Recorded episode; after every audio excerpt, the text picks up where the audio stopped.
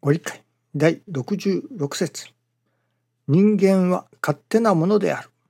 いかなる知者も徳者も生まれる時には日柄も何も言わずに出てきておりながら、途中ばかり日柄が良いの悪いのと言うて、死ぬる時には日柄も何も言わずに欠けていぬせ。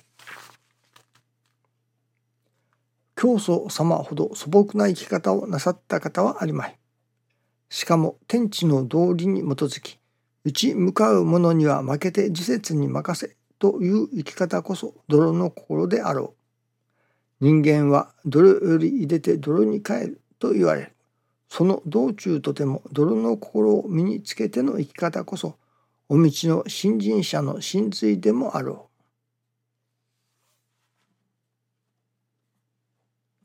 う。打ち向かう者には負けてとあります。負ける生き方というのでしょうかね。私どもというのか、人間の社会、普通では勝つことを目指します。何とかして勝とうといたします。そのいわゆる訴訟問題というのでしょうかね。そういうことにいたしましても、私の方が正しい、私の方が正しいと互いに自分の主張が通ることを願うというのでしょうかね。そして相手の言い分より私の言い分の方が本当だと、自分が勝つというのでしょうかね。その勝ちを、自分が勝つということを求めて訴訟を起こしたりなんだりするのだと思いますね。このお道の生き方は、今朝のミニご理解にもあります。その打ち向かう者には負けてという、負ける生き方ということになりますね。なぜ負けるのか、負ける方を選ぶのか。それはやっぱり相手の立ち行きを願う、相手の助かり、幸福を願うからではないでしょうかね。師匠の見教えの中に確か、負けて折れる心がありがたいというのがあったように思いますね。勝ってありがたいではないのですね。負けてありがたい。なぜ負けてありがたいのか。それは自分が負けることによって相手の方が助かると思える。その相手の助かりを祈れるからではないでしょうかね。それがただ闇雲にただ相手が助かればよいということではありませんけれども、その明らかに相手の方に非があるという場合には、これはそれでも負けるのかと、いわば負けることによって相手の何と言いましょうかね、こじき根性を助長するというのでしょうか。そういうことはあまりよろしくないと思いますが、その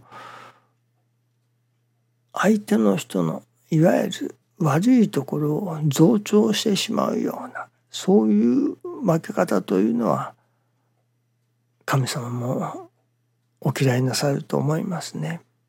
しかし相手の方にも正当な言い分がある。そしてこちらにも言い分がある。という相手にとってもその正当な言い分があるのであるならば、これはもう自分の方が身を引くというのでしょうか。負ける生き方というのが神様が喜んでくださるような感じがいたしますね。この辺は大変微妙な難しいところかもしれません。その師匠の大坪宗一郎氏の生き方というものは、その根底にろうそくの生き方があったように思いますね。ろうそくですね。それは身を縮めてというのでしょうか、身を粉にしてというのでしょうかね。我が身を燃やして、そして燃え尽きる。我が身はだんだんなくなっていくわけですから、その我が身をなくしてでも周りを照らそうというろうそくのようなあり方ですね。自分が勝ちたい、自分が得をしたいというのではない。自分は損してでも相手の方が助かってくだされば、我が身をその消耗するというのでしょうかね。まさにろうそくですね。自分を燃え尽きて、だんだん自分自身は小さくなっていく。それでも周りを照らす、周囲を照らすというわけですね。その教祖様の見教えにも、そこにもし我が子と人様の子があってこける。そしたら我が子のことはさておいて、人様の子を起こし木で折れというのがありますね。その何と言いましょうかね、我が身は捨ててでも、それこそ我が家族は後回しにしてでも、まず相手の方の、あるいはご信者さんの助かりを先に祈らせていただく。いや、むしろ我が子と我が家族の修行なら修行、そのことを人が助かるための修行としていただかせていただく。我が家のことは、我がことの方は先送りにして、後回しにしてでも人の助かりを祈る。そういう心がやはり神様が喜んでくださる。神様のご信用もいただけれるというのではないでしょうかね。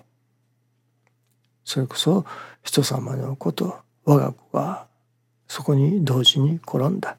そして人様のことはさておいて、まず我が子の助かりというのでしょうかね。我が子を助けようとする。そういう人を神様が信用されるとは思えませんね。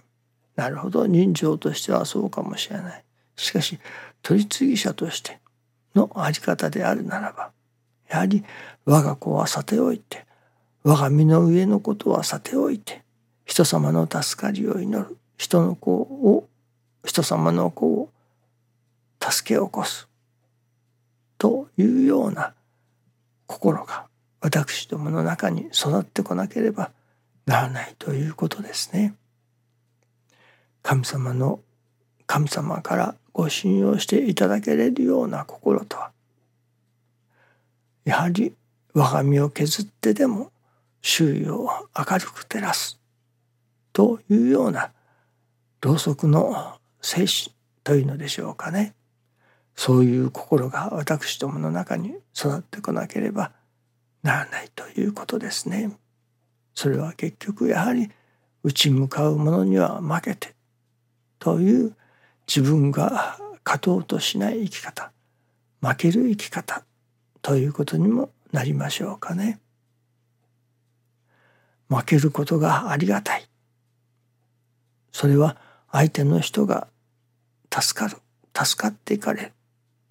自分が助かることより相手が助かることを祈れるような心、そういう心を育てていきたいものですね。どうぞよろしくお願いいたします。ありがとうございます。